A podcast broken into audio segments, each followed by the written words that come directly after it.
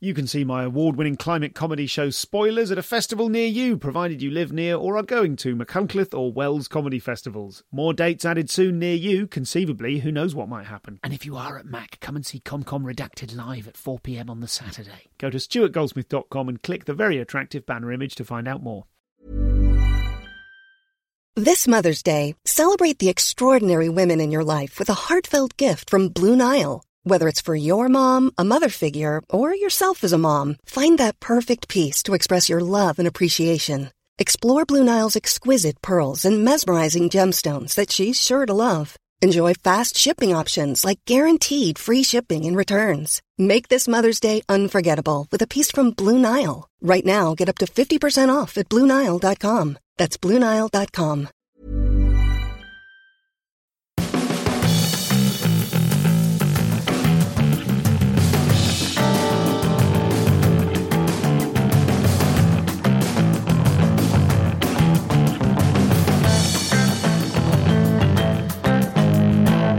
Hello and welcome to the show. I'm Stuart Goldsmith, and today it is with enormous pride that I bring you this interview with Alexei Sayle. If you're British, you'll know who Alexei Sayle is. I'm sure you will. And if you're not, um, it's hard to overstate his importance to British comedy.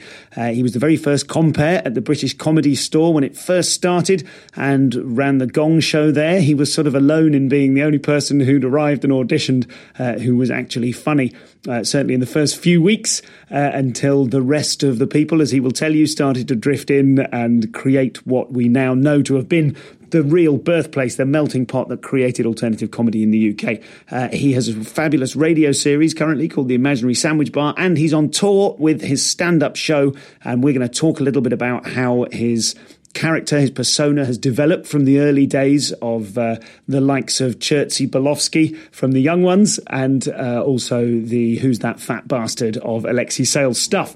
Uh, if all of this is meaningless to you, just sit back, listen, and enjoy this conversation with someone who is really, has always been at the forefront for the whole of his life of a really genuinely political, absurd, and angry righteously angry uh, and very exciting comedy force. Uh, there is about 30 minutes of extras available to the Insiders Club, uh, in which Alexei will talk about his real feelings towards Ben Elton and the current crop of arena comics. Uh, we'll discuss how he refit his show about political optimism when the political wind changed, and we uh, hear a strange and wonderful link between stand up and martial arts in terms of the relationship between the energy of the performer and the energy of the audience. That's all available now at comedianscomedian.com slash insiders, but the rest of it is here for you all. This is Alexei Sayle.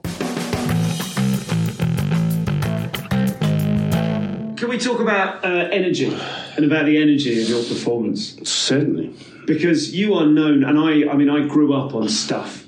I properly, like, I was revising it, watching some old episodes on YouTube in preparation for this, and I was amazed by how much of it I could still sing along and, so, you know, know the punchline at the ends of things. That was just exactly my era. And the the name that you've made for yourself and your whole approach the, is all about attack mm-hmm. and kind of instilling chaos. And in mm-hmm. Thatcher Stole My Trousers, you talk about hosting the store and imposing order on that really chaotic environment. Yeah. So, how has your approach to chaos and the management of it changed over the course of your career? Well, I mean, yeah, it's. Um, I mean, I think. I mean, I think you you you you find a style that works. Whether if you if you're lucky or if you're if you're you know talented enough, you find a style that works for you. So. So that kind of high energy attack works for me comedically, but also in the early days, it was obviously, as I said, the comic. I mean, there was only, I, I think there was probably only, I mean, I, the, you know, the, the comedy revolution, the old, you know, the com- the revolution in British comedy would have happened anywhere, well, anyway, but it wouldn't have happened in that place at that time without me, really, because mm. I, I was the only person in Britain really who had the kind of complex set of attributes that would make that room work, which was that I was physically imposing, and I was, you know, my my act was was was aggressive, um, and. Um, uh, you know, I was also I was always honest. Really, you know, I, I think I was all but I was also I, I, I had the kind of the material, which was you know the kind of material that nobody had ever seen before. So you know those those those kind of that that um, collision of attributes made you know made me work in that particular place, and then after that, I mean it's just it's not. I don't know that I really have a choice. I mean, it's it's. A, I mean, I, I, th- I mean, I thought when I went back to doing stand up in sort of gradually in 2011, 2012, that um, that I might be a bit more. Uh, that the, the, the the rage might have gone really, but it it just uh, it just kind of. I mean, I think there's probably more.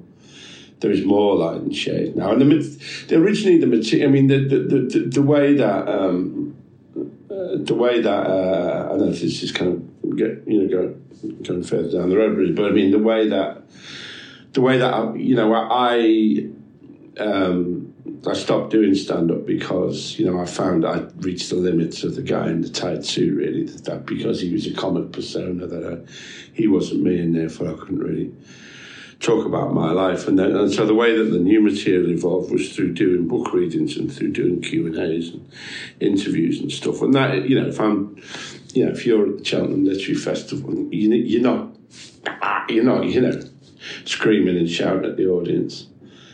So the material has evolved in a much more when it was the same material you know when I did it um, at a book festival it was much more laid back. But when I when I do it as stand up, it just comes out much more high energy, really.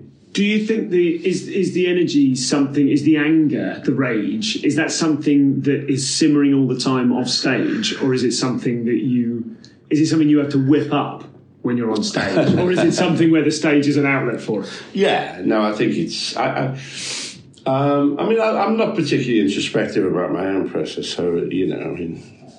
Um, but I think that um, yeah, it's about yeah. I mean, I have. I, I, mean, I have. I mean, I have all these kind of you know enraged arguments in my head with people, you know, and so I suppose it's a way of of letting those out, really. Um, uh, yeah, I mean, my act is. I mean, again, what interests me uh, collect. It's funny. There was uh, Linda. You know, goes to looks at Twitter afterwards. Really, people don't tweet much anymore about shows. I think, but on Saturday night, which was a really amazing show in Oxford, the, um, the dean of Brookes University had been in, and he'd really enjoyed it. But he he said it was I was ranting about inauth- inauthenticity. Really, that yeah. I was ranting about inauthentic people.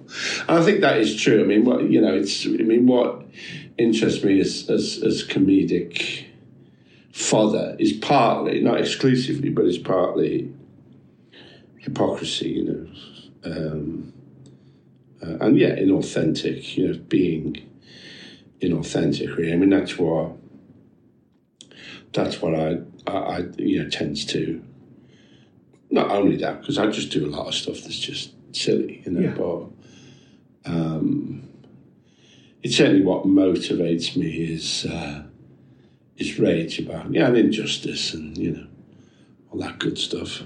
The uh, the there's there's a there's a bit I, took a picture of the uh, rather than cut and paste it from uh, from the book where you describe to someone um, what you do in your act to an older to an older northern club oh, right. Yeah and yeah, you yeah. say and it's just it's one of those things where you know as a comic if anyone says what do you do? Yeah. it's very hard to kind of for anyone to put it into words. And this is you said well I replied basically I talk. I talk about politics social hypocrisy of course consumerism the legacy of post-colonialism the f- vociferous Vociferous. The vociferous nature of ultra hard left political groupings. But you have to be aware, if you can imagine it, this is all done with a great deal of physicality, allied to a kind of surrealistic overview, evocative perhaps of the French situationists. And that is, I mean, that is exactly and precisely what you do. Or what certainly what you did. Is that still what you do? Do you? Well, I you should uh, also point out that the, the kind of comedic thrust of, of that. I'm not Oh yeah, I'm, I'm sorry. I've, I've to- all the copy out of that for the sake of analysis. I can only apologise. I'm also just talking to somebody who is utterly uninterested. Yeah. in- uh, I'm being extraordinarily pretentious in a cab, and he just says at the end, he says, "Oh yeah, you're a patter merchant," Yeah, yeah. which I thought was brilliant. you know, Lenny Bruce. Well, you know, you're a patter merchant. That's Yeah. what you do. You're not like a crazy legs act. You're not a special act. Yeah, right. You know, you are. Front cloth. in front of, yeah, you're a you're a patter merchant, which I thought put me in my place. Mm. Um, sorry, so I, I thought. So just that description of what what you do, like that's definitely what you did. Well, that's me. I mean, Um, you know, being it- pretentious. Sure, yeah, but, but it is yeah. also accurate. Yeah, I mean, it is. There is an element of the French situation in there. You know that Yeah, yeah. absurdity. Uh, looking Yeah. at some of the stuff in looking back at stuff online, um, Alexei Sayle's stuff, your TV show in the in the eighties and nineties. Um, the the satire and absurdism at the same time in a way that's just it, it seems incredibly contemporary. Oh, good. But I, I wonder the those twin things of kind of rage and surrealness, like silliness about the rage, the ability to be angry about Yeah, something yeah, yeah. and Well, yet make it silly. well, yeah, because I never. I mean, again, this is about. I never wanted to just do. You know, there is a kind of comedian who just does.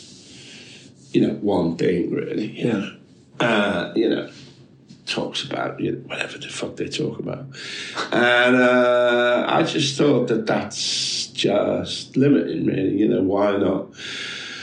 What is truly delightful about comedy is when it takes off, really, when it, it, it ceases to be, you know, earthbound and becomes stupid in a way, just utter stupidity, and that's and that's what I that's what I want to do as well. Really, I don't want to just be. I don't, don't want to just be a pattern merchant. That I'm also, you know, there's a lot of physical um, stuff in my in my act, and I mean, there used to be songs, and I used to go tour with two dancing girls, and uh, um, uh, which was a interesting period. Um, uh, you know, so um, yeah, yeah, you know, I, I, I because and I, I think, but also being silly is also about um, undercutting yourself. Really, you know, there is a lot of there is a lot of ta- you know, there's a lot of comedians who take themselves tremendously seriously, and I am always saying. I mean, I have a certain set of beliefs. Obviously, I have a certain set of that I am left wing, you know. But I mean, there's always a kind of uh, there's always an inclination in my act to mock my own beliefs, you know. I think that's very important because otherwise you're just a kind of propagandist, you know. You talked in uh, in your act on, on Friday when I saw the show. You talk about the kind of uh, uh, the shows which uh, are kind of based around tragedy. The sorts of Yeah, stand-up shows yeah, which yeah. are. I know there was a really there's a really delicious. I mean, I know there were people in from your promoter in the audience that night that you were sort of apologising to, going, "I'm going to put the boot into an act." They're not your. Oh no, one of them is your act. Yeah, Um, I think I had three of their acts. yeah, I think so. Yeah. There we go. Um, but you were you were talking about those kind of you know you're doing this sort of act out of audiences going oh it was so tragic we were screaming we were you know clutch, clawing our ears until they bled because yeah. the, the tragedy but that's not fucking stand up comedy Yeah, yeah, yeah. and and at the same time without wanting to give too much away from the show you talk about your, your, regret at not being able to do a show about And also, it's about yeah, without giving too much away, it's about something genuinely Yeah. horrific that a, a, a scare Yeah. that you then started booking a room at the Edinburgh Festival. yeah. So what? Just sort of talk about that. Is that one rule for you and one rule for everyone else, or Well, it's. I mean, yeah, I, I, I mean, you know. Um, I mean, it is. It's fucking clever what I do, without you know, without wishing to. But that's fucking clever because because it's it's a critique of that kind of. It's both, you know. It starts off as talking about something, you know, genuine because everything I talk about in the show now happened to me genuinely that had, you know, serious illness. Then it morphs into a critique of that kind of um, kind of comedy, the critic, comedy in inverted commas, the critics love, which is about doesn't have a lot of gags in it, you know, but which is about you know, terrible human suffering of various kinds, which is a kind of modern trend. But then there's also an implied, there's also a kind of implied critique of me in there, in that I'm, um, yeah, just some kind of dinosaur that can't really get with that idea as well. You know, and my rage at it is also is also that. So it's it. I mean, it if it works, it works on a on a number of levels, and I love that bit. I mean, I love that, but it's also you know, it, it's very much a kind of. I mean, what one of the things I like about comedians in general is that all the way the way we think is that something appalling will happen to us, and, and we will try and get five minutes out of it. I mean, I think he, I mean, I think that the problem with a lot of those, I don't particularly want to mention names, but the problem with a lot of those those sh- shows is they're not funny. You know? Mm-hmm. So it's whatever. Well, it, it may be compelling theatre, but it's not fucking stand up. Stand up is about jokes every or laughs every 20, 30 seconds. You know, that's what stand up is. And to say, you know, yeah, well, kind of I've gone beyond stand up is a, is a fucking insult, really, because stand up is the hardest thing to do in the world, really. And, you know, even the, even, you know, the terrible old school guys, and, you know, if you can get those laughs, fuck, that's that's that's there's nothing harder than that. You know? When you talk about the, the the old guys, the old guard who kind of existed, that kind of uh, uh, comedy circuit that, mm-hmm. whereby the, the stock in trade was a lot of you know like racial hatred and chicken in a yeah, basket yeah, for eight quid. Yeah, you know? yeah. Um, that that kind of stuff. Did you did you do you as you've got older in comedy? Have you had a different sensibility of like recognizing that if comedy is the hardest thing to do mm-hmm. in the mm-hmm. world, mm-hmm. then the people who were doing the thing that you helped burn down, mm-hmm. they were they had some kind of nobility. I think so. I mean, I don't, I don't, I don't kind of go along particularly with that revisionist thing where you say, "Oh yeah, I love Tommy Cooper," or "I loved," you know. Um, uh, I don't know. I can't think of anybody else really. So I mean, there's a there's an awful lot of of pretending to love those old school guys. I think that they, I mean, there are ones who I think Monkhouse actually was wasn't bad. I mean, I think that. Uh, um, but I mean, what I do think is that the, there's a kind of tragedy about those guys in that they they're bright and they're generally working class, and uh, you know they they were forced because audiences wouldn't accept anything else they were forced down a road of kind of misogyny. And I think they could have you know they could have been a lot better than they are really those.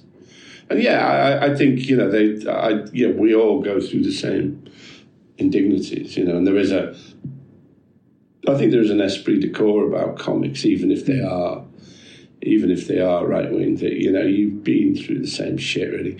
I don't think they thought that about my generation about me. in the wasn't days. reciprocated. It wasn't, but then probably now they do. I'm actually somebody like Monkhouse did. He wrote to me, and Tarbuck as well wrote me a very nice letter. And really, stuff, quite early on, yeah, yeah. And they could see Les Dawson could see, you know, see that we that I was like them. Really, essentially that. um there are obviously differences in attitude mm. and material and stuff, but a lot of it's the same stuff. You know, a lot of it's whether you're Stewart Lee or you know, or those you know Ted, you know, somebody from the past. You know, Ted, Ted Rogers. Ted, Ted Rogers. Ted Red. it's, it's all the same. It's all the, you know, a lot of it's the same. It's the same. You know, every painter uses canvas and paint, kind of thing. You know? Yeah. And do you like I, I the way I approach comedy is I'm I'm so grateful to have discovered it in my life that I sort of regard it, and it's it's something people say. Sarah Millican has said this on the podcast before about it's the it's the the trunk of the tree of everything she does is going in the trunk. The main bit is going into a room and doing stand up. Yeah, I certainly regard it as certainly in the early days of it, I felt like we're all in this gang together. Yeah. Do you know what I mean? I've discovered I've been allowed into the secret club. We're all in the gang together. And then I suppose down the line you go, oh, not everyone feels like that. not everyone shares my beliefs or approach or anything. Yeah. As someone who sort of started the gang yeah. in many ways. I don't really know what my question is. I'm just like did you? There's a moment in the in uh, the your telling of the, the the early days of the store where like every the part of the reason why you're the compere for the, for the Gong Show is that there is no there are no acts. There's no one who's any good. Yeah, you yeah. tell this story of Don and uh, Peter Rosengard, Rosengard, yeah. um, kind of auditioning acts and gradually getting more and more panicky because their, their concept isn't going to work because there are no acts. No, no. And then when people start to come along, you talk about Nigel Planer and Peter Richardson turning up, that you're like, oh, that's that's an act. Yeah, Tony Allen, Keith Allen. Yeah. Know, Andy de la Tour, Jim Barclay, Pauline Melville. Did did you have a sort of a, a kind of a like a nascent sense of this is the gang, we're all on the same. Yeah. we've all discovered the same secret. I mean, the, you know, before the comedy store opened, I had been me and this other guy called Bill Monks, also a Liverpool actor, was also in was in the Communist Party. We had this little show that we did, and it was directed by a friend of mine called Cliff Cocker, who I'd been in school with. He was also in the Communist Party, and we took this show around. Um, you know, whatever we could, really. And it was kind of a sketch show, but I would also step out and do, you know, what was essentially stand up monologue at the audience. And, that was a piece from that show that I took from my audition for the comedy store. But we fa- knew nobody. We didn't know a fucking soul. We didn't know anybody. It was just me and Bill and Cliff flogging around this. And we didn't know how to get to know anybody, really. But I always had a sense that if only I could find other people who thought as I did about comedy, then everything else from that point on would be fine, really, which essentially it was. And so I was, as soon as I saw the advert for the comedy store, I knew that, that I think I knew that that that that was the case. Then, in fact, those people didn't turn up for a, a few weeks. I think Tony Allen was the first one, and maybe Keith, So- and then Rick and Ade and um, Peter and Nigel and so on. So at first they went there, but I knew, I knew intuitively, I knew that I had to find find other people because I couldn't do it by myself. That I would, I would just continue to, you know, circle. And it's it's also, you know, I was very lucky in in terms of time. And there's a guy who I like a lot called John Dowie. Who was, you know, I, me and Cliff and Bill went to see in about 1976 at the Bush. And he was very influential. I thought, yeah, um, and again, he was doing a kind of prototype alternative comedy, and I thought, yeah, this this is kind of what I want to do. But he came too soon, you know. He he didn't know anybody out there, and he, you know, by the time he, by the time our thing had happened, he kind of got left behind by it, you know. So. Uh, I knew. I think I knew that this was the time as well, kind of somehow intuitively. You know, I mean, I think you know one of the things about about talent is that you stuff that is not apparent to other people is apparent to you. You know, you know shit. You can see, you can intuitively see what you know what needs to be done. Really. And talking of your intuition, there's a moment in the book where someone says to you, "You're you're different." And you go, oh, am I? And they go, you know, you, you are different. Don't pretend you don't know you are. Yeah. So what Yeah. what is that difference? What is it that you feel is or was or still is different about you? Well, it partly comes from. And I'm asking you to really pick yourself up here. I realise yeah, it's sort of yeah. odd Well, question I- to ask someone, but I, you know, I don't necessarily have a problem with that. um, it partly comes from background. I mean, that I've got a particularly unique kind of background in many ways. Obviously, parents in the Communist Party, but also a very Jewish, I think, household. And um, uh, uh, but um, yeah, partly it's just kind of wiring, I suppose, in a way. It's also, I don't know if I say it in the book, but somebody, I think somebody said to Linda, because I had, you know, I mean, I had like, after I left art school, I had years of these shit jobs, like just filing clerk. Some of them, and I talk, you know, talk about like working on the Jubilee line and digging the Jubilee line, shit like that. And um, somebody said to Linda, and I don't, I don't even know if it was kind of, they, they'd worked with me in some office when I was just, you know, I mean, I must have been about 25 or something, I was doing the filing. And they said, Your husband is the strangest person because he doesn't have a kind of office face and a uh, like an on off his face. He's the same person. Everybody else is a different person at work to what they are outside work. And your Okay. husband is exactly the same. He doesn't make any allowances for being being at work, and uh, and I think that that kind of gets to and uh, kind of essence of my character that I, I, I mean, I was, I didn't, I didn't know that you should really partly, but I just behaved. I mean, I was a terrible employee. I mean, I was awful, timekeeping, and you know, um, yeah. I mean, I wasn't suited to the world of work at all, as most comics are. But I mean. Um, yeah, I didn't. I was always the same, really, and I, I just. Uh, I'm very odd. I was lucky to find Linda as well because Linda. I mean, I was much odder before Linda kind of got hold of me. There's, it's so sweet that you talk about her in the book and on stage. She's been there the whole time. The whole and how fucking time, amazing to have like um, uh, just to have someone who's kind of perpetually got your back throughout the whole of your career and travels with you when you tour. Yeah, And and she, just I mean, she does. We do notes afterwards, you know, as well. yeah.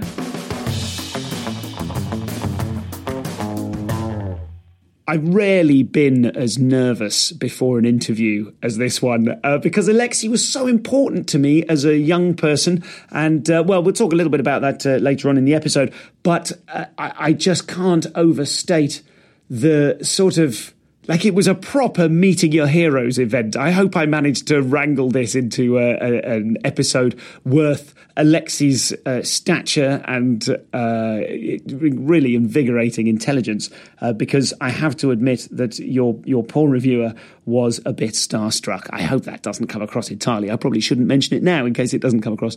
But I absolutely uh, loved meeting him and talking with Alexei. So there is more of this to come. Uh, remember at comedianscomedian.com slash insiders, uh, you can join the Insiders Club and get access to all of the extra bits from all of the shows that have them, including Alexei talking about the current crop of arena comics and what happens to his uh, rage over over time, whether there's any diminishing of that. There's a lot more stuff there, good half an hour of stuff. Um, so join up at comedianscomedian.com slash insiders. Alexei is on tour now. You can go to www.alexeisayle.me, uh, that's M-E at the end, uh, for details of his tour, or search Alexei Sayle, because let's face it, even though I know how to spell it, I type it wrong first time every time. A L E X E I S A Y L E. And in this context, .me. So all your tickets there for Alexei's tour. It is fast approaching sold out if it hasn't already. I think he's putting on extra dates. So get on that quick uh, if you want to be in with a chance to see him. I know we didn't talk about this in the episode, but I was looking at his blog recently,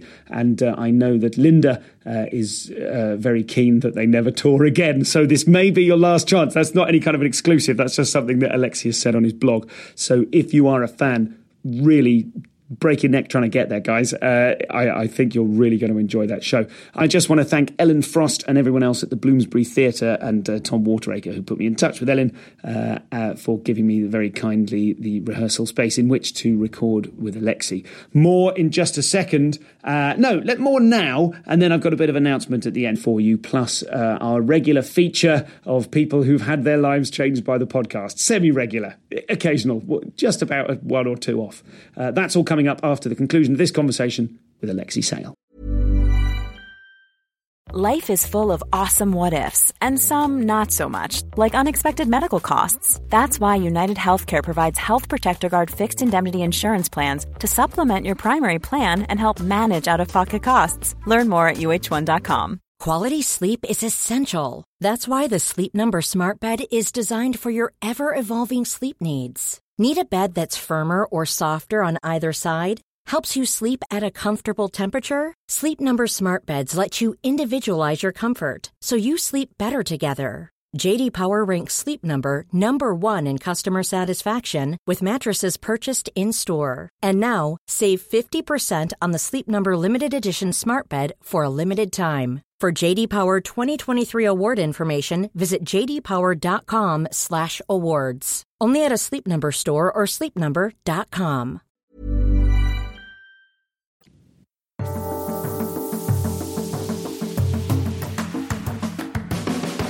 Coming back to this idea you mentioned before that there was a, a limit to what the man in the tight suit could say which is when you stop doing stand up. Mm-hmm. What sorts of things? Like, is it the case that you then went away, wrote loads of books, did other things, said the things you wanted to say, and then could go back to stand up, or is it a case that you can say more now? Now that you are the older man and no longer in the tight suit, you've kind of got those gears to draw on. Well, yeah, I mean, it, it makes it. I mean, it it wasn't it wasn't a process that wasn't without pain, really. That you know that I. I mean, I'd always had an ambiguous, slightly ambiguous relationship with him anyway, which is probably just all my my fucking mind. But like, for instance, I would never meet the public. That I would always do a gig and then I would leave immediately. I never sold any merch or anything because I felt that they couldn't meet. I mean, this is fucking a lot of it's stupid. But, you know, I felt they couldn't meet him. You know, and I also, I mean, I probably also there was that contradiction that people would expect me to be him. Really. You know, I'm a very Yeah. different person to the guy in the suit. Sure. Uh, but you know, there was an expectation that, and I, I, I, I- I always struggled really with that, with what that meant really. And I suppose the the, I mean, there's a lot of stuff I could have done. There's also there's a strong there's a there's a you know that I, I, think of myself in a sense as being sort of intellectual, you know, and so and, and it's difficult for for him to to um, to articulate that really, and so yeah, and I just kind of I just got I, I, the, the, I mean I did I did a tour in '95 and it was. It was okay, you know, it was fine. And, and then I toured Australia in '96. And uh, you know, but I was singing songs. I was, I was also had Bobby Chariot as well, who I'm tremendously. I'd completely Uh, yeah, forgotten yeah. about Bobby Chariot. As someone who has now done a decent bit of TV warm up, Yeah. Bobby Chariot is the patron saint. yeah, I mean, he was. I love Bobby, and he would. When did he come? He would come. We'd do like a, a slideshow thing that would break down, and then Bobby would come on, and. Uh, and then I had this. I would. I had like. I think I back in. I had these two dancing girls, and I would sing and dance. And it was like. But I was just. I was sick. And also, times had changed. I think. You know. I think that I. Again, this is my.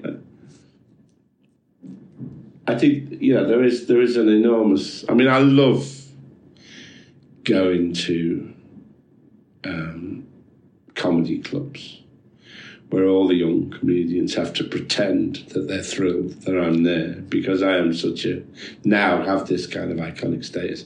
I don't know if I had that in like 98, 95, 96. I think people were thinking, who's this old? You know, I mean, you know, that this, you know, we All right, Grandad, you yeah, comedy. yeah, now let us do it. yeah, yeah, or, right. You know, this isn't. You know, we we we you know we want to do you know we want to do laddish stuff and yeah. You know all that really, and we don't want to be yelled at about Marxism. You know, gives a fuck. You know, you know those hedonistic days of the sort. So I felt like I was out of fashion as well, which I think I was. You know, which is fine. Um, so I just felt I couldn't. I felt it felt hollow to me what I was doing really, and so I stopped. Uh, and then you know, try, you know, and then you have to kind of think, well, what, what else am I going to do, you know? Um, and that, that that took a long. I mean, and then I, I mean, I was, I, you know, becoming an author was really. I mean, I loved everything to do with publishing. I was, I was delirious about being an author and stuff. Uh, but I, because why? well, I love because everybody's.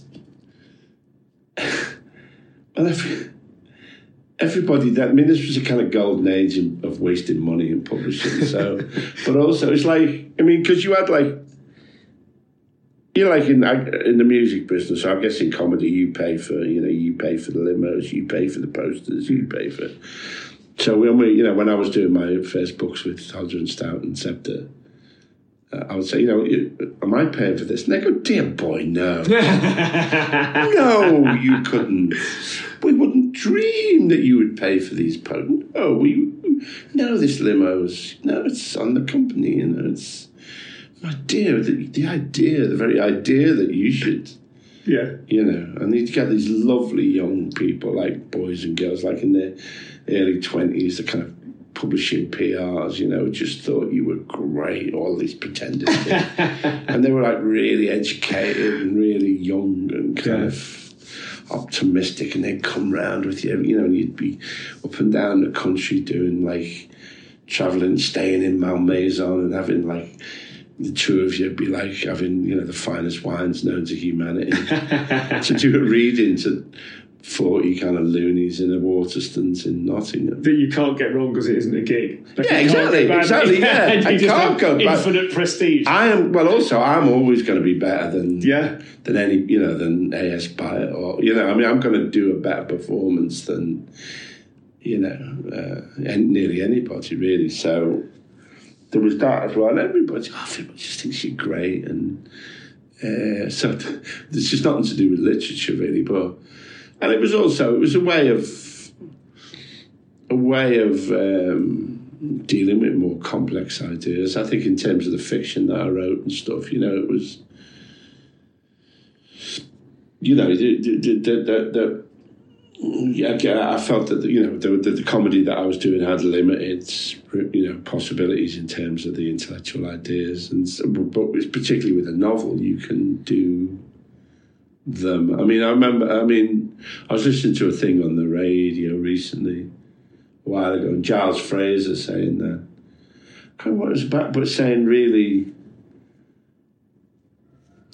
that the novel is the epitome of the, the novel is the finest art form in a way, and it's also the way it's also the way that we, at its best, the way we explain you know the world to ourselves. You know, the, obviously the great classic novels. I mean, something like War and Peace or um, you know Pride and Prejudice. I mean, you know, they because you create this whole coherent world, and then within these worlds, ideas of morality are acted out. You know.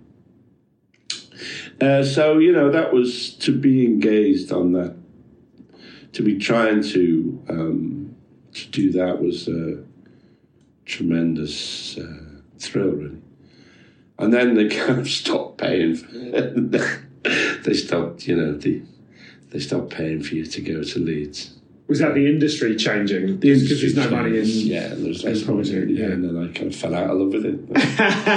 was it Coincidentally, was it was it seductive the success and the trappings of Ah, success? Yeah, yeah. I mean, it was, and it was, a, it, it was a wonderful contrast to the entertainment business because everybody is so lovely. I mean, and they are, they're all white, they're all college educated. They come from a very narrow range of beliefs, so there's that as well. But for a while, you know, it was like a holiday. You know, Yeah. it was like a holiday. Uh, And in- hiding from comedy really but it was a it was a bit of a i mean in a sense it was a tr- i think uh, in a sense i was uh, i was denying my true nature i think okay. Did it feel like you were sort of pulling a, a hustle? God, not a hustle but uh, uh, yeah, I was probably too happy. you know, I'm never, I'm never happy with being happy, really. So I was probably enjoying it too much, really. To Talk to me about Really, that. yeah. Never happy about being happy. well, no, just you know, you, you know, I suppose, I suppose it's. um,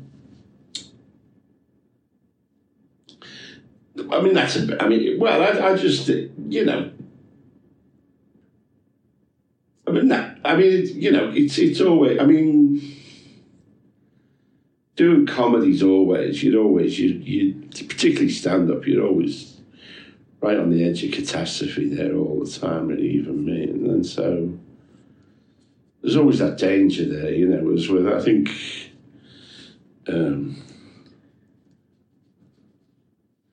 you know, the idea behind like cognitive behavioral therapy is that you should never be too comfortable.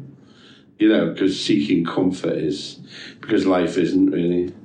And I sort of think in a way, I don't know, no, no, go on. Give Well, it to, yeah. I'm, I'm interested to yeah, yeah, yeah. And, and being an author in some ways was too comfortable, really. I also, I suppose I did think as well, I came to think that, you know, when they had, and it's a kind of joke, but when they had, you know, ta you know, Channel 4's top 100 comedians in the world, and when they first had the poll, I know it's rigged and all that, but nevertheless, I came 17th. Yeah. And I kind of thought, well, I'm never going to come and don't deserve to come 17th in terms of top 100 authors, really, because I'm not. I am. I think I'm better than 17th. I, mean, I think I'm fucking a lot better than 17th. But, uh, you know, I was, you know, I, this is stand up. I mean, whatever kind of sake it gives me, which is tremendous. You know, it's really, you know, I still find it tremendously difficult in so many ways. I'm fucking good at it, you know. There is something I'm really good. I'm really, really good. there is something I th- I think with stand up. Part of the seductive quality of stand up is that it allows you to remain unhappy whilst being successful. Do you know what I mean? Yeah, It- yeah, like yeah. it's you you can't be a happy stand up. What's the point of that? You, Yeah. it, it, it lets one kind of explore one's restlessness and ego, and I'm just fr- you know it's it's an outlet that kind of. It's the gift that keeps on giving for someone who Yeah. doesn't ever really want to be happy. Yeah, and you have to go to Norwich or to do it. You know, Yeah. you have to get on that. You have to get in that car, get on that fucking train, and fucking go there. Yeah,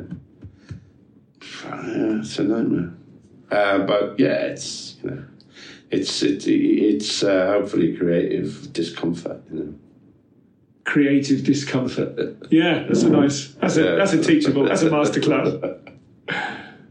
You talk about uh, in the book a bit about um, Linda needing to, or you needing Linda to reassure you that you'd been the best after a variety of things. The young ones, in you know whatever shows, you know, the Secret Policeman. Yeah, I, I'm I'm always fascinated with that with comedians who we see absolutely boss the room, like just completely take charge, channel all of that authority, all of that power. In your case, that kind of attack and the, the kind of the chaos, the rhythm, all those things you do so brilliantly. Then coming off stage and going, was that all right? and, and crucially, I think in your case, was that was I the best? Yeah, it, I mean, I think that um, uh, the, the, I, I think one of the things that was good about when I came back in whatever it was, 2011, 20, is that I'd lost some of that really. That I didn't, I didn't care about being the best anymore. Really, I, I, I, I just. I was happy with being good, really, because it, it seemed. I mean, there are so many comedians now that you know what be, I don't know what being the best actually means really. So I've I've um although I think it's kind of I, I think I mean as like I've you know the venues are getting I think it's start it's starting to grow in me again after the kind of megalomania is starting to but for certainly when I first came back I was perfectly happy to just say I'm just another comic and I'm doing you know I'm doing I do what I do Um, and what's what's the effect on your creativity of that kind of mindset? Because I, I feel like sometimes unhappy comedians who are desperate to be the best have a huge amount of drive, and I often wonder. Is that worth it? Do you know I mean? Like making all this great work and achieving huge success and fame and everything. Is that worth the being unhappy? Like, would they rather have been happy? Yeah, well, I mean that's the you know that's the human condition, isn't it? Really? I mean that's a question we all the unexamined life and all that. But uh, um, I think I um, I mean in terms of being a stand-up, I'm I, I don't. I don't care about playing big rooms anymore. You know, I could, I mean, if I wanted to, really, I think like, I mean, this oh, you what's it like six hundred or something. I could if I really, really wanted to. I could play, you know, the Apollos and the, you know, without too much, too much, uh, you know, too much effort, too many appearances on Loose Women or Sunday Brunch. Um, I fuck, I don't care about that. I mean, I'm often happiest doing museum comedy, which you know, which is my, which is where it's really the only place where I that the little underground, Yeah. like the corrugated tunnel? Is that like a fifty seater? Lovely. yeah. Um, and that's that's where I do my all my work in progress. And I'm really I'm quite I, I, I could quite easily I think um, just stay there. So I'm not I'm not having played I've never played arenas, but the biggest places I've played was you know my pomp would have been like Liverpool Empire or something, which is three thousand, you know, Palladium. Um, I can't. You know, so I'm not. So that urge to be bigger and bigger is is not. You know, I'm not. I don't care about that anymore. Really. I mean, the thing that has, I mean, surprised me, I suppose, and been a come out of the blue has been the imaginary sandwich bar. Really. I mean, that's. I mean, I know the, the the, the previous head of comedy at um, Radio 4 before Charlotte Williams took it over, I didn't really get on with, and she never, she was always kind of like turning, you know, people would pitch things with me in it, and she'd always turn them down, really. Um, and Sioned, you know, said as soon as she got the job that she wanted me to be on Radio 4.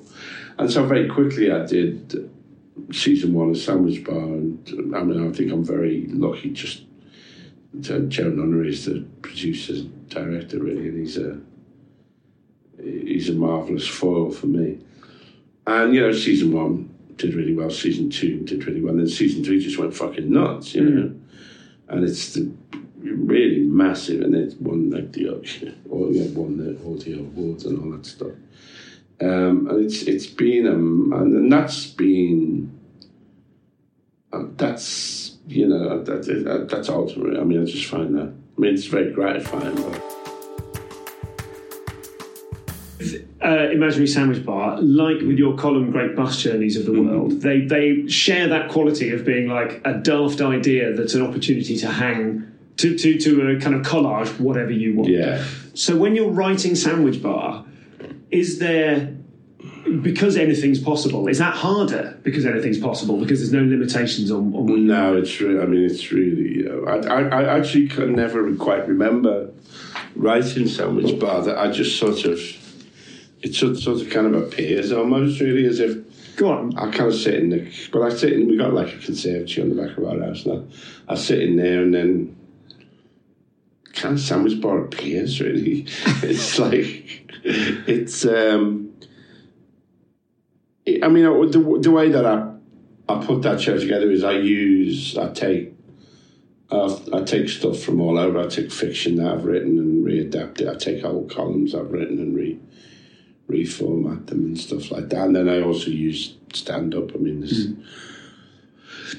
most of the show that you will you know that you saw on Friday night, you will you know will eventually appear in you know next series four of Sandwich Bar.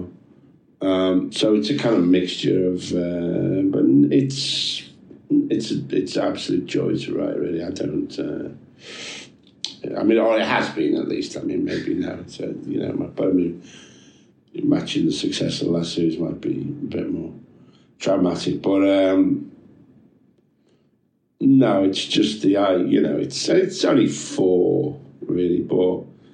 Um, you know, the, the, the format of it really.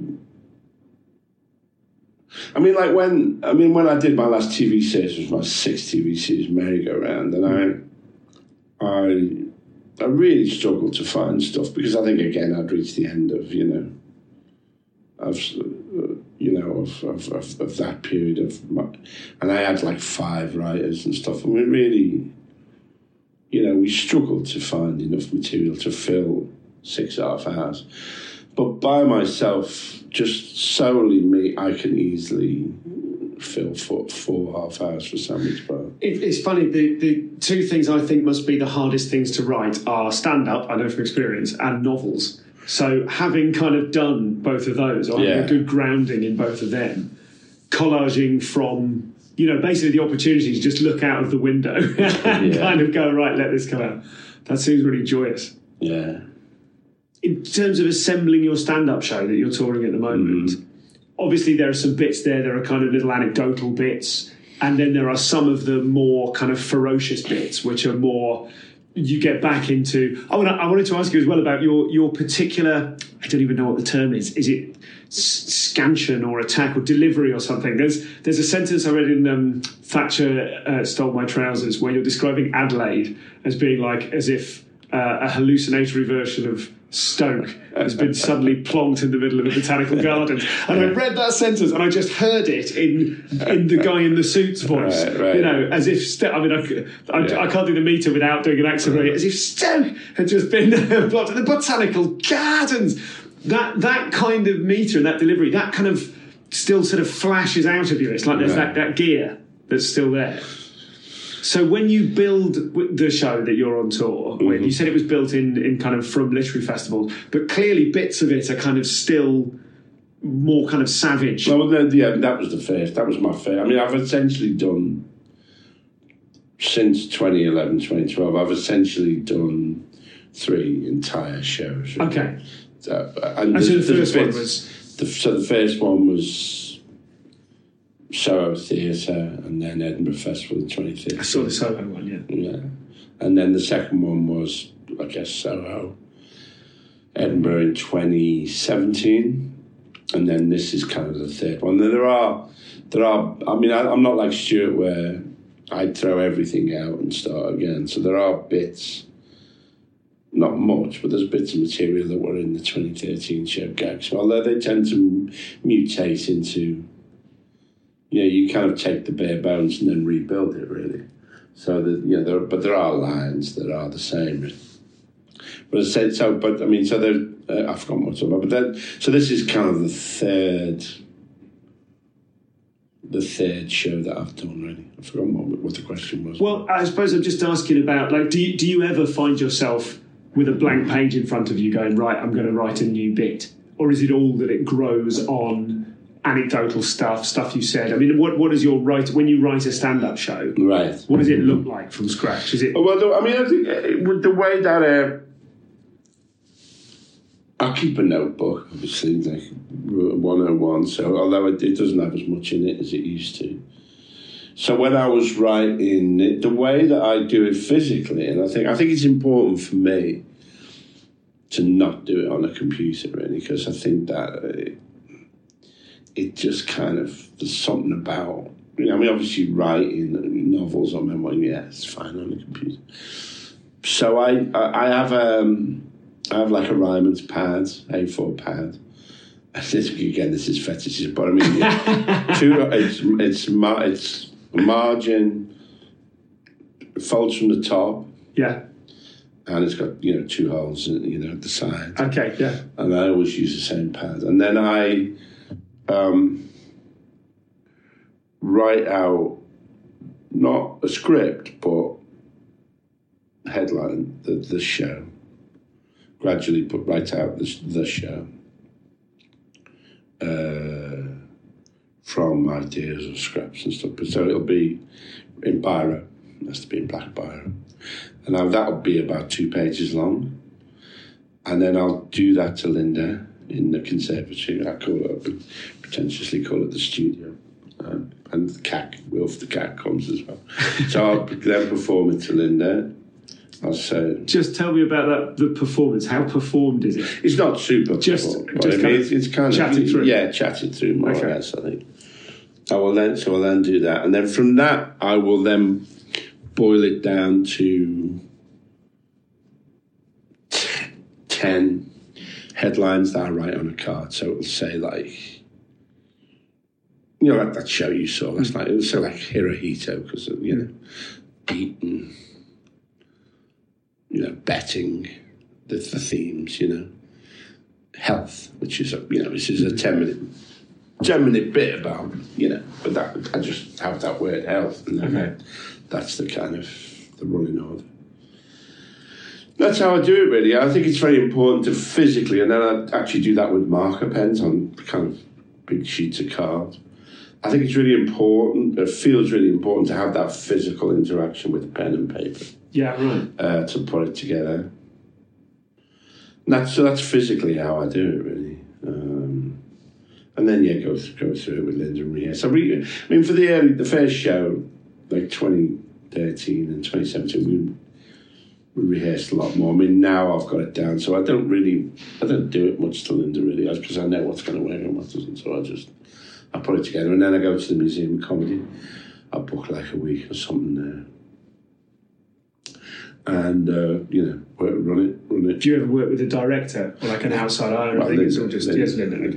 Linda's the director. Just a couple of listener questions Sure. to wrap up. Um, uh, is there anyone current? This is Stuart Robbins says. Is there anyone current that he really admires? Newer, Well, Stuart, but I mean, he's not that.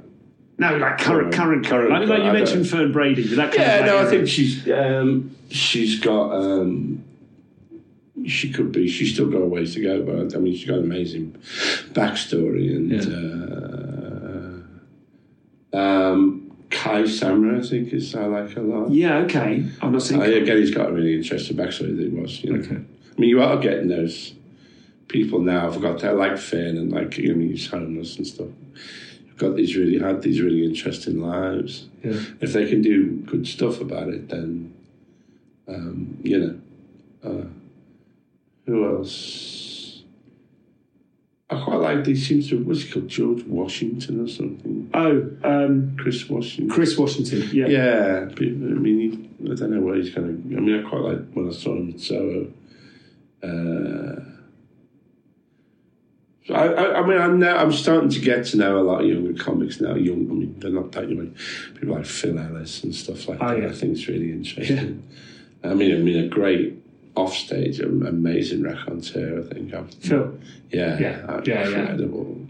He's he is watching him compare somewhere like the Frog and Bucket in Manchester, which I find rowdy. Yeah. And watching him compare it by being silly and Right. and kind of take control with silliness and, Yeah. and and his frankly ludicrous body. Do you know what I mean? But like making the most use of it. It's I mean it's really amazing yeah, someone. yeah. I mean, so I don't. I mean, I love going. I mean, I don't. I mean, I got me and my producer. We go and see something at the like once every couple of months or something. And I'm, I'm just guided by him, really. But so, um, yeah, there's you know, there's a lot of people with. Um, seems like there's a lot of people with a lot of, uh, and also it's a bit nepotistic. But I like Peter Richardson's son, Red. Is Yeah, he's I great. think he's great, really. you know.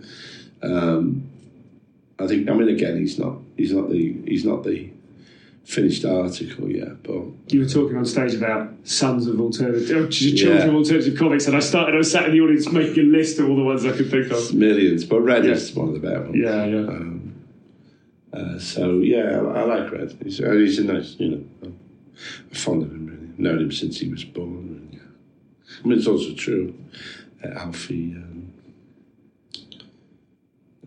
Alfie Brown. Yeah. Listener question from uh, Bennett Thorpe. He says, I mean, it's not a question, but 25 years ago, he was on TV simultaneously in Alexei Sayle's stuff, the James Bond he did, and an advert on the other channel. Three channels at once, and there was only four channels. He was basically, for 30 seconds, as famous as the Queen. Yeah, it wasn't. Um, it was. It wasn't. It wasn't James Bond, was it? It was Indiana uh, Jones. Indiana Yeah, of course it was. Yeah, yeah, yeah. And it, I, I, I never appeared in an advert. It was a voiceover. Yeah, right. Okay. Apart from that, yes. Yeah. Clocking that moment. Yeah, yeah. Well, you know, it's amazing. I mean, it's funny. It feels. I mean, I, I often think about all that. Really, it was a. I didn't really stop and think. I mean, it was. Yeah, there was a while there when, you know, yeah, we, we were massive. You know, me and and you know the people I knew, we were huge, and the. Uh, I think we were lucky in a way that you know it, it sort of didn't. Yeah, you got you know you get a table at the Ivy or something, but it didn't. You get invited, but it wasn't you know it wasn't Didn't like- drive any of you mad. didn't drive any. No, no, not that didn't drive any of us mad. that particular thing did not drive us mad. No. Uh, John By says, "How is Alexei enjoying slash dealing with the transition from counterculture to national treasure?" Quite well, yeah. I don't mind. Yeah, I mean, it is. You know, you gotta. Um, as long as it doesn't, it doesn't affect what I do really. So, I kind of like. I mean, I do. I love all that. Like I say, I love all that. Young comics feeling they have to pretend to revere me. I think that that's. Uh, but they are obviously a lot of young comics do. totally reveal Yeah, it. some of them, yeah, most of them do, but there's supposed to be the odd one that's going, "Who's this cunt?"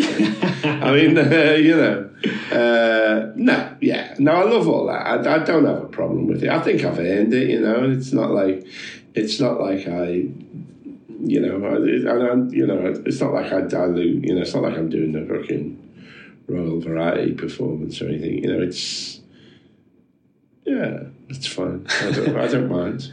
You just reminded me of that description in the book of the, the original comedy store kind of scene being people who would love to People who would be so excited, people who dream about Pauline's line. Yeah, yeah. yeah. Pauline's line. Yeah, yeah, yeah. She said for the people who dream about refusing to go on the royal variety. yeah, yeah. Brilliant fucking line. Yeah, yeah. Uh, Chris Terry says, My wife met him years ago. As she remembers, she knocked on his door as a brownie selling a charity thing. He told her to fuck off and shut the door. and then he opened it again and said it was a joke. I don't. I mean, Does that feel like the sort of thing you'd have done? I don't. Know. I, I um. I try and be. I mean, I, I try and be um, polite to people. You know, I think it's important to, to be mannerly. So I can't say I would have been uh, nasty to a girl guide. But, uh, it's, it's a bit Hitler Youthy, isn't it? Maybe I thought she was. Last question then, I forget which lister this was from. Did you get any grief from Disney for singing the Mickey Mouse theme tune in the credits of stuff? Because whenever I think your name, I think A L E X E I. I think that um, I used to do a routine about this. Now I think they must have cleared it with, you know, legally. But they did when we did, and again in my first show, I did a bit about it. When we did Snow White and the Seven Samurai in series one of stuff, um, we, Disney issued a writ. And me and David Nanger and Marcus Mortimer, the producer director, went to see the BBC barrister. And she said, fuck Disney, we're the BBC. She's which I just thought was the most. I can't imagine the BBC doing that, having the confidence to do that. Now, I just thought, fuck yeah, we're the BBC. You know, we're the fucking BBC. We don't, you know, sadly, a much diminished organisation since then, kind of lost its nerve, but I think that fuck Disney, we're the BBC. So, and they just back down, you know. Very finally, then, did you become the great artist that you always set out to be? Not as a, no, I can't. I mean, I, I can't. Uh, there's nothing like art school for putting you off art, really. So uh, I never, uh, and I wasn't good enough. Again, I found, you know, the best thing that I can do is be a stand-up. You know, I'm, you know, I'm really, really good stand-up, and that's like, you know, why would you want to be anything else, really?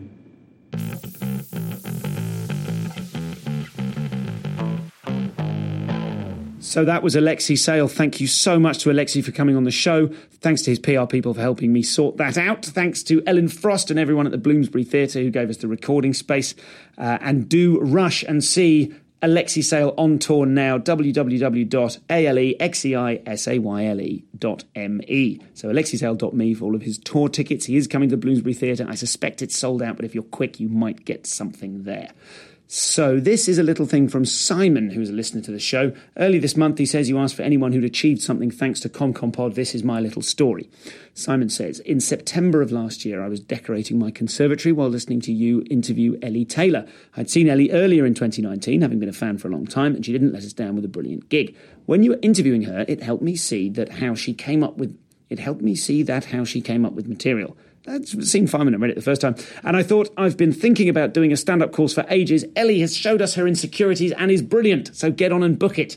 He goes on, I asked on the Facebook group, that's the ComCom Facebook group, one of the nicest places on the internet, for a course in Birmingham, and many people recommended James Cook's course. Well, as of 9 pm last night, I've performed five minutes of my own original material and got laughs. I even had the terror of someone in the front row getting a phone call, which I managed to deal with and get a laugh. I'm planning on keeping this going, he says, not with the intention of making a career out of it, because I really enjoyed the process of writing, collaborating with other comics, and performing it and getting plenty of laughs. Even if I don't do anything else, I feel like I've gotten a glimpse into how hard you have to work to mine the funny, giving me even more respect for all comedians. ComCom Pod is literally integral to this whole story, so thank you. Well, thank you, Simon, and a pat on the back there for James Cook, who is an excellent comic friend of mine and terrifyingly well researched board game enthusiast.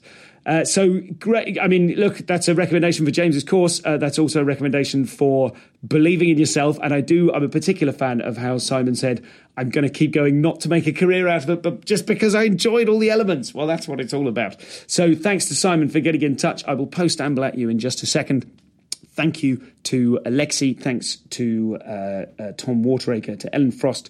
Uh, music was by Rob Smout and podcast consultant was Peter Dobbing. The logs were done by Jake Crossland and uh, your editor and producer, as ever, was the uh, very capable Nathan Wood. That's all of that. However, here's a tiny announcement. This is a soft launch. I believe you can now buy tickets for my Edinburgh Fringe show. It's got a title. It's called The Void. I've said that out loud now. I've committed to it. The poster is literally the best poster I've ever had. The image for the poster, I am so, so excited about it. My dear friend and brilliant professional photographer, Andre Pattenden, uh, made this incredible image happen. And everyone I show it to physically takes a step back and says, wow, out loud. I can't wait to show you that. It's under wraps for now, but the show is called The Void, and you can buy tickets for it at, and this is one of those moments when I should have found out where you can buy tickets for it. Um, I'm going to guess Monkey Barrel. Stuart, there we go. Let's keep this live, uh, live moment of uh, trying to find out uh, how to. What is that? Is that it? Is that it there? This is me demonstrating how to find it. I've typed in Monkey Barrel Stuart Goldsmith 2020 to see what would happen. And we've landed on event.bookitbee with two e's dot com slash 26738 slash Stuart hyphen goldsmith hyphen fringe hyphen 2020. Um, the tickets are available there, my friends, and uh, I will probably condense that into some sort of bit.ly link and whack it in the bio at ComCompod or indeed at Stu Goldsmith on all various forms of social media. So that wasn't, I mean, I said it was a soft launch and it was pretty incredibly soft. The point is, you can get tickets, they cost some money. Um, how much do they cost? I'll click on one. They cost. Ooh, six pounds plus 69p in fees. Cheeky. Uh, it's on at Monkey Barrel 1 at 10 past 3 every day throughout the fringe. I say every day from Tuesday the 6th, if yellow means that there's a show then, Thursday the 6th. Christ, this is awful. Um, until Sunday the 30th. Uh, there's uh, and I'm not. It's not on Thursday the 20th. Do you know what this means, guys? It's going to be spreadsheet day pretty soon. If everyone, oh, not soon. What is it? It's only just March, isn't it? Let's give it a month or two, but start assembling your spreadsheets. But don't fill them in in ink because we're going to do something in the ComCom Facebook group and we're going to share our spreadsheets. And it's just the most efficient way to build your brilliant, wonderful, and surprising Edinburgh Fringe timetable. So there we go. As soft launches go, I mean, that was. Uh, it had sort of evaporated by the time it came out. The point being, tickets are on sale. You'll have to Google them to find them. There's no immediately zappy link, but I'll make one. And there we go. The show's called The Void. I'm working with a very excellent director, and uh, I will tell you more about that and they uh, in due course. And um, that's all of that. I would love to do you a postamble. Here's a, here's a micro postamble, right? I'm in Cape Town. I'm in a festival. I recorded an incredible uh, episode yesterday with Desiree Burch. She talks so fast. We've got four hours of content in a two hour episode, so it might even be a two parter. It's incredible and she's wonderful. I'm here with some brilliant uh, South African comics. Um, Chimura uh, was on the opening gala. He was great. Prince was fantastic. Uh, I'm struggling now to remember the names. Uh, Mojack and Mo compared brilliantly well. Um, and uh, there was a guy called Bongani whose surname I don't remember, which is very rude of me. But he's one of those guys who swaggered around backstage like he was a killer and then turned out to be a killer. So well done, Bongani. Um, we're also working with Alonzo Bodden, who I'm hoping to record with soon, a fabulous American comic. Uh, and there's just such a lovely group of people here. I'm hosting a show in a 1,400 seater venue uh, every night, and I get to come up through a hatch in the floor at the beginning of the show. Oh, God, that is an absolute. I mean, it was only last week I was in Cambridge and uh, balancing up on the sort of gritty thing. Have I even done a sort of post tour postamble? I don't think I have. It was so great. Cambridge was a fabulous way to finish it off, and um, it, it, it's so lovely. And I'm already on to the next thing. It just kind of it, like it goes on forever the tour, and then before you know it, it's suddenly over, and you're on to the next thing, the void. So. Uh, uh, the end of tour in Cambridge had a good chunk of stuff that will become the void in the second half of it. It was great fun to watch, and thank you everyone that got in touch with me for your feedback on that, which I requested. Um, my point is, I'm having a wonderful time here. It's such a brilliant lineup: Sindhu Vee, Fern Brady, Laura Davis, Daliso Chaponda, all of this parish. Uh, Nik Rabinowitz, a brilliant uh, uh, local South African act and uh, also who I feel like there's a guy. Oh, Phil Nichol. My God, absolutely. There we go. Uh, Phil Nichol and me. That's one show, and then there's the Danger Zone with uh, terrifying, dangerous acts such as Spencer Jones, and also Finn Taylor, Jeff Innocent. Who else is on it? Desiree. Come on, remember everyone. Robbie Collin. I'm going to go and see it tonight. I can't wait. Everyone's been telling me how good Robbie Collin is. He's another South African act, um, and I think that's everyone, but I can't possibly. Fuck God, this has gone on. This has just become a, ra- a ramble because I'm so desperately afraid of missing someone off accidentally. I feel like that can't be everyone. Jeff, Spencer, Alonzo's hosting, Finn, uh, Robbie. Have I said everyone? God, this is the single thing I find most distressing, most stressful about podcasting is the like what I'm going to do is you're going to end up with me uh, like Nathan's going to have to work through the night to chop in a last minute remembered edit where I go, oh, obviously my best friend, mentor, and guy who saved my life is the other act on the bill. But um, at the moment, anyone's name escapes me. Right, the point is, great shows here, fantastic people. I'm going on a very friendly safari. Uh, I was saying that always makes me think of guns. There's no guns involved. And uh, we're being very well looked after. So thank you to Sam and Jade and Anna and Annika and Dan and all of those people. Um, I'm having a wonderful time. I'm going to get back to having a wonderful time. I'm going to go and drink some coffee. I've been up since five for this TV press call thing this morning, and I'm slightly losing my mind. But um, also, big shout out to my wife, who is doing double parenting at the moment while I gad about. And I love you very much. And I hope that A, I hope you're bothering to listen to this. And B, if you are, I hope you know how grateful I am that you are doing the real work while I'm fannying around looking at a monkey. All right. Love you. Love the rest of you. Bye for now. But less. I love the rest of you less, like considerably. Like I love you, but let's say the other way around. I love my wife more.